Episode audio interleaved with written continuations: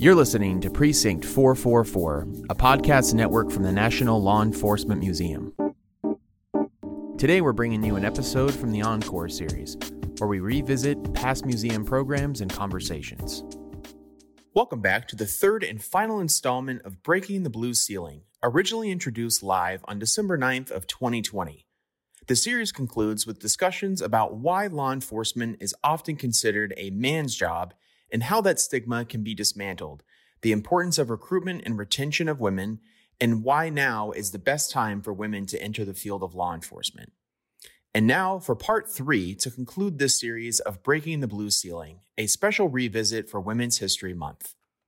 I think that every uh, every one of us on the panel can relate to the the hurdles uh, of balance, right? Of being uh, trying to balance life, you know, personal life, work life, and we probably want to give 100% to everything, right? And I always say, um, when they ask me that question, I always say the same answer. Uh, I don't do a really good job. Don't ask me that question.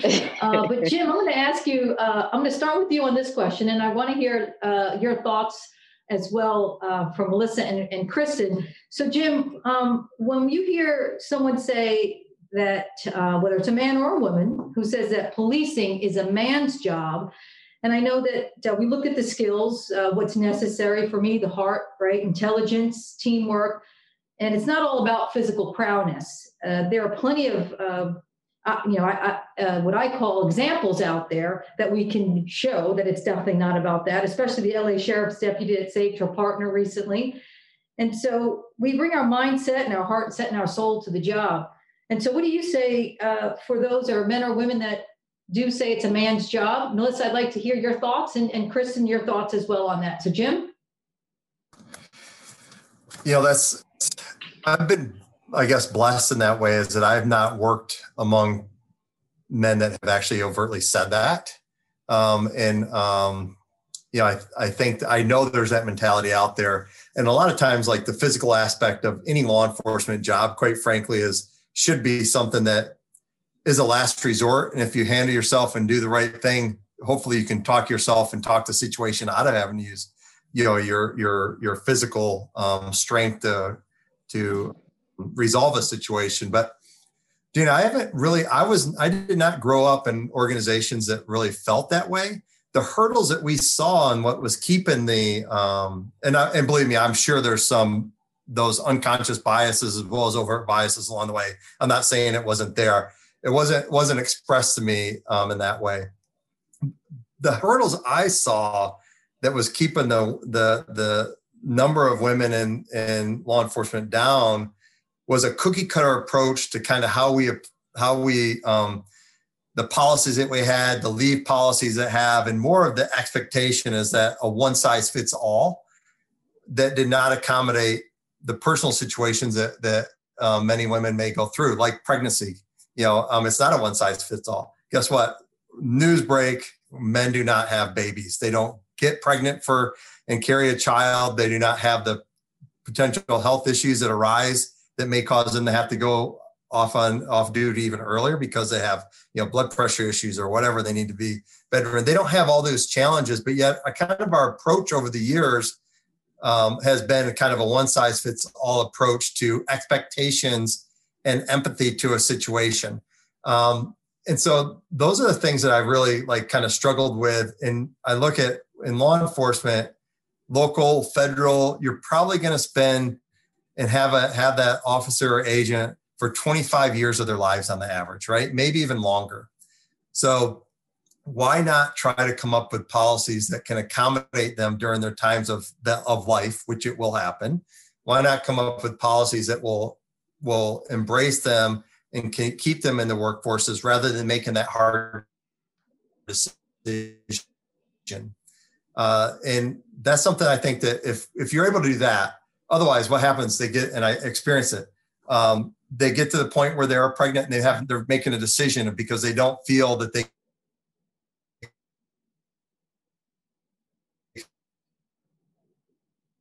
can fit into the mold that has been accusations.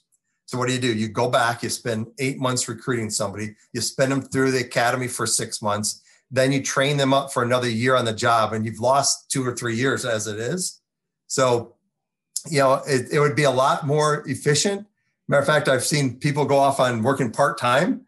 They're just as effective. A lot of people that we have on the first working full time. So, coming up with ways that, that um, I think accommodate people during that during their journey in life, you'll end up with a more dedication and loyalty to the organization because you've stood by them and they'll stand by you. And that, that goes for any gender, but also they won't be having to make those key decisions of do I stay or leave because of motherhood, which is unique to um, to, to every law enforcement officer. So those are the types of things that I saw the hurdles and kind of the um, reluctance to make that change um, all over the years, just to break out of a cookie cutter approach and expectations, and allow people treat people as individuals and, and unique individuals along the way as well. Hey, thank you. I, I, um, I appreciate the attention to uh, the hurdles of uh, the experience when we have those who uh, make the choice to carry and, and be a mom and, and go through that. Uh, I'd like to hear your perspective a little bit on hurdles, um, Melissa, if you wouldn't mind, and, and maybe answer that. You know, what are your thoughts when you hear? Because uh, I know maybe you don't hear it uh, overtly, but I can tell you, uh, even some of the questions that we are posed is, you know, well, maybe some women just don't want to join, just don't want this career. Uh, so maybe share some what your what's on your mind about that. Well, if you're referring kind of to the last question of uh, policing being a man's job, I, I, kind of laugh when I hear that, to be honest with you. Um, you know, I wasn't always received well. I was five feet, two inches tall on a SWAT team full of six foot tall men, and, and I was still able to do the job. And, uh, you know, I, I, can understand that, that sometimes that's uh, maybe a little bit demoralizing. Um, but if I had listened during the course of my career to what people told me I couldn't do, I wouldn't be where I am today. And, you know, I remember during my first few years on the job, I, I asked for an opportunity to attend a pretty intensive defensive tactics instructors course. And, uh, it was it was a course that was out of state. It was very intensive. A lot of students were getting injured during it, and I was initially told no. You know, it was only for male officers, and I was really angry about it. And uh, you know, I pushed the envelope. I ultimately got sent to the training. I did fine, minus some bruises and a little hernia repair that I had to have when I got back for flipping a 200 pound guy. But but it was kind of one of those things like, yeah, you know, the girls can do this stuff too. And I, I think, you know, I understand that there are people that may think like that, but instead of getting offended when somebody makes a statement like that or, or thinks that this is a man's job, I'd rather just think they don't know any better or they haven't seen it any differently. Because the, the reality is, in all of our agencies, everyone on this panel, we have women in our profession every single day in every assignment that are excelling.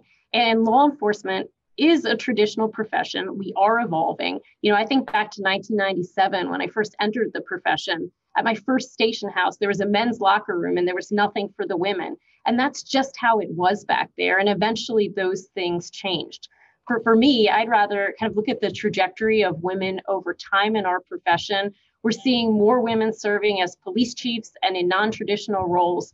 And there's no question that some of that traditionalism still exists. But as new generations continue to fill our ranks, our, our profession just keeps progressing. And mm-hmm. that's encouraging. Yeah, great, great. I, I, uh, I, would imagine you're probably a great example of the hey, it's physical proudness only, but uh, as you know, that it's definitely not right.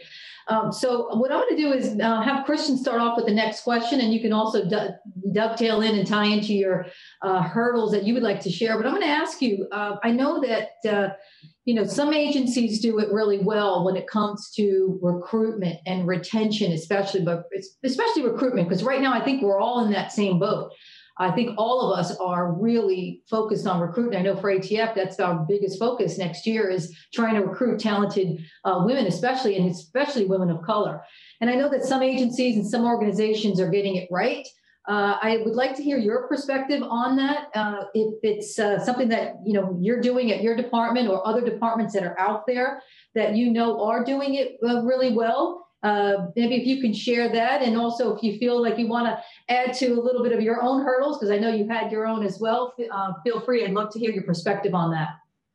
Sure. I wish I had a good uh, answer for you about recruitment and retention, especially you know uh, with females. Um, but the truth is, I'm struggling. Um, I thought that we would have more females applying to the job with a female chief. That just made more sense to me, but I'm still struggling to get past the uh, 12% mark in my department. Um, and so then if you don't have a large number of females or uh, people of color in your ranks uh, on your force, well, then how do you promote uh, through the ranks if, if they are not there? So this, you know, this problem is twofold for me. And I'm really proud of the fact that uh, uh, that that myself and my command staff have built uh, the most diverse command staff in the history of the department. Uh, I promoted the first uh, African American um, um, man to a deputy chief position, the first uh, African American female lieutenant. I'm proud of those things, but there, but but again, when you try to reach down and tap people and tell them, you know, I see something in you, I get a lot of pushback, and I will I will talk strategically just about females. And it goes kind of back to what you were talking about, of all of you, about that work life balance. Is by the time you come up um, about the seven to 10 year mark when it's time to promote, well, by then you have to go back to the bottom of the totem pole as a sergeant 3 to 11 shift with Tuesdays and Wednesdays off. And I have a lot of females and even some males who are saying, I don't want to do that. I, I will miss my kids' games. And so that is a challenge for me. I don't have the answer because I'm honestly not doing a very good job at it um, in our recruitment. And, and I don't know how to be better. Um, but some of the hurdles kind of go along with that in mm-hmm. our profession and you still hear that these templates that we have you talk about the scrutiny uh, you know these are templates. These are man-made and i mean man in the generic way uh, and i'll get to that in a moment because when i say it in the generic way templates are contrived. They are what other people assign to what a certain person should look like whether that be um, you know a, a chief of police or a police officer or a board president you know or the president of an organization and insert whatever title here we have this this contrived template of what that looks like.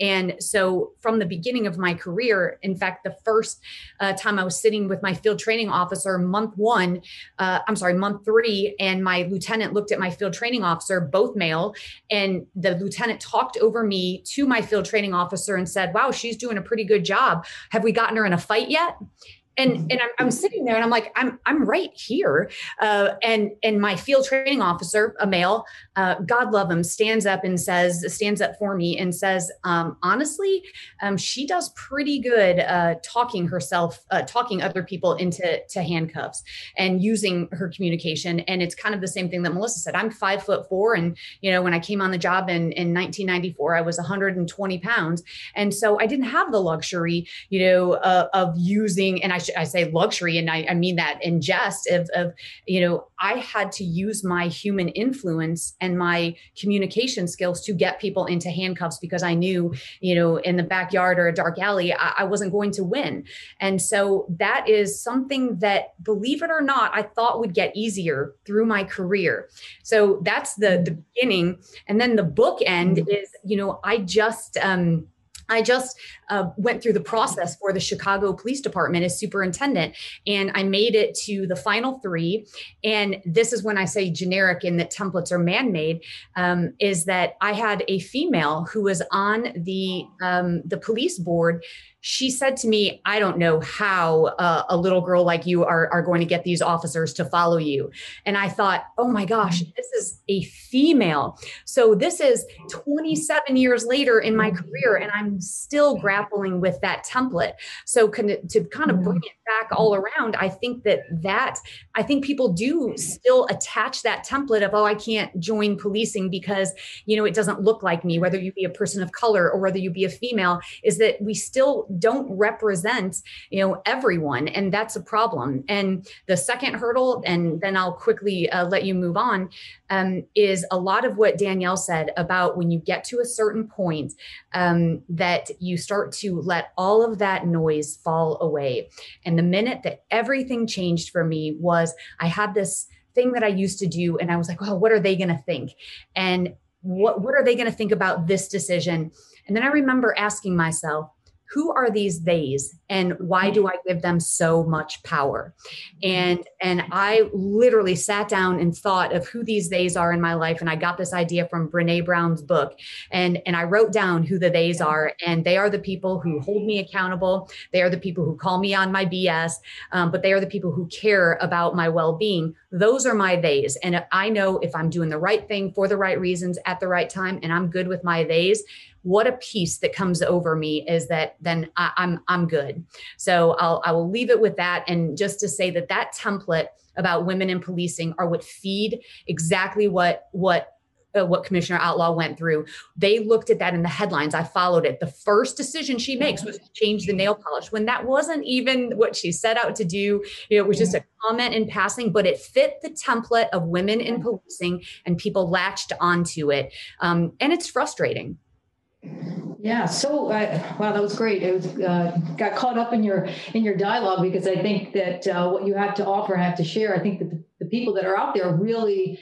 Uh, that's what they want to hear. They want to hear that. And I know maybe we don't have all the answers when it comes to recruitment or how do we recruit, uh, I know for us, it's a challenge. Uh, we have hovered over that 11, 12%. But, you know, I, I would say if, if, it's not someone like myself that's leading an agency, then who best to, to tackle this problem? So we are getting a little higher. I've just hit 15, pretty proud of that. Uh, but again, not a lot of women want to work explosives and, and firearm cases. But um, Lynda, I would love to hear a little bit, especially with women of color uh, in particular. You know, you have a national view, and that is something that I think that you know, perhaps you can give us some guidance or advice, or maybe there's some others that are out there on this recruitment issue that we're all having uh, across the country. And I know it's civil unrest at times, and we have such issues that we're wrestling with, the fairness of the criminal justice system, and all the things that we have we hear in the narrative that's out there. And you know, is it the best time to be a police officer? And I always say it's the absolute best time to be a police officer. And I try to,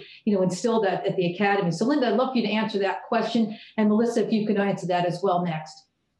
So even sitting as the president of NOBLE, regardless of the organization, there's a there's a common thread with all of it.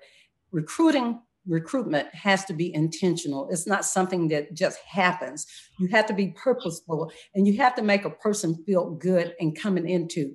Once I get into that organization, I still shouldn't be judged just because I'm a woman and I'm a black woman.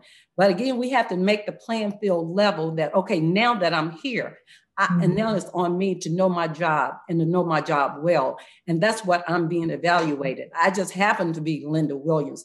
I'm a special agent, and that's what I'm going to be judged on. So, as we said, we have to prepare ourselves to know that that if if we're going to be there, we have to be better than our, our, our uh, uh, other colleagues because we're judged by a different measurement. And one thing to it, even as you align yourself, you still have to be authentic to who you are, to what you bring to the table, your skill set. And you know, we all are created uniquely different, but those are the things that make us valuable. So never to sell that. So what I have intentionally tried to do as an executive in the Secret Service is to make the playing field better and a, a easier transition for Black and Brown girls and people to come into this organization. One quick thing as I would go throughout the country, speaking to all age groups from you know elementary school to civic groups and colleges you know i had a little girl that came up to me and she said wow special agent lynda williams i didn't know i could be that and you know what? And that's what it's about that you can inspire somebody, that you can show them. And that's what we have to do in our roles as management and executives to let other people know that, you know what, we give you ownership, that you are part of this and not just there to occupy a space. Uh, Lynda with a Y, remembering that. Um, Melissa, if you could just uh, recruitment practices, maybe you're doing something, you're, you're maybe you're getting it right, your department. Uh, I think we've all tried to uh, figure out the best way to try to make our organizations attractive, to make the profession, I call it the profession of policing attractive for women. Uh, could you just maybe give us uh, just a bottom line up front on your organization of maybe doing it right? Well, you know, we're, we're struggling like everybody else is. Um, we we are absolutely above the national average, but you know, I, I, think myself and all of my colleagues, we're, we're all struggling right now with recruiting. But but our goal in Baltimore County is really to increase female representation across the ranks. And when I started in my position a year and a half ago, I was actually the only female on our entire command staff, so that's captains and above.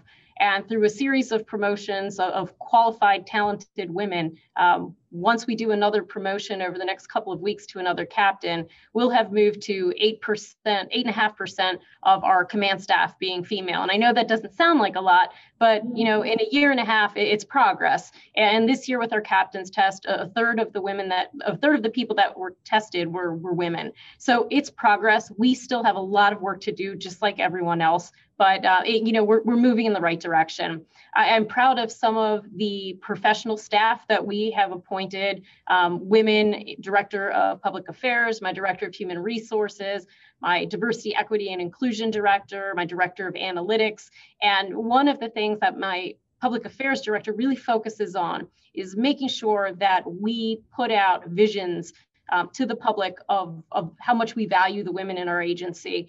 I mm-hmm. want young women to see our female officers in positions across the department, whether it's canine, patrol, investigative units, anything in between, all the way up to my level. And just like Lynda said, I, I want them to be able to envision themselves in these positions.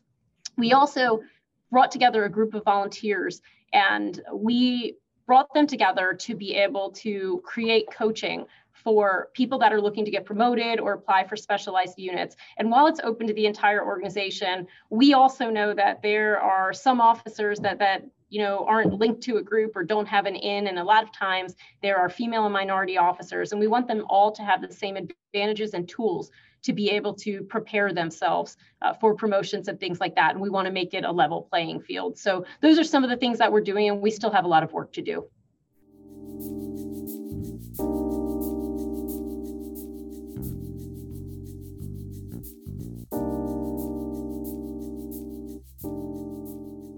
Thank you for tuning in to this series of Breaking the Blue Ceiling, part of our Encore series and specifically released to celebrate Women's History Month.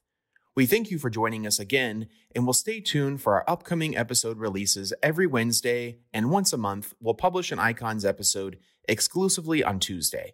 We hope you learned something from this episode of Encore, and will join us again next time for another edition of Encore, where we revisit past museum programs and conversations.